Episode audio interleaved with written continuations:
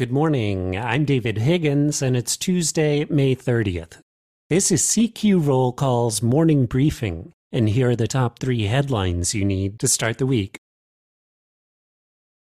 House Republican leaders have called lawmakers back to Washington after reaching a deal with the White House over the weekend to raise the debt limit and set a framework for annual spending.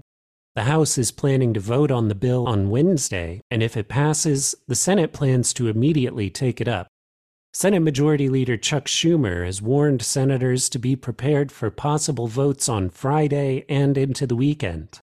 The Treasury Department has told Congress that they have until June 5th to raise the debt ceiling before the government could be unable to pay its bills. Next, the Senate Energy and Natural Resources Committee, chaired by Democrat Joe Manchin of West Virginia, examines the U.S. power grid in a hearing on Thursday. Witnesses haven't been announced yet, but senators could explore the issue of federal permitting and the lengthy delays in developing the infrastructure needed to produce and transport energy. The debt limit deal reached over the weekend includes language to streamline energy project permitting and it would approve a pipeline project that Manchin has long sought.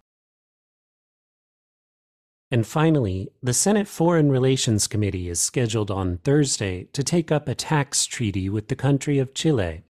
The treaty has faced a decade long delay in getting Senate approval.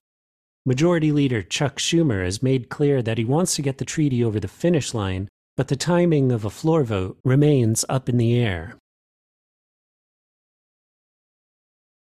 Check CQ.com throughout the day for developing policy news. And for all of us in the CQ Roll Call newsroom, I'm David Higgins. Thanks for listening.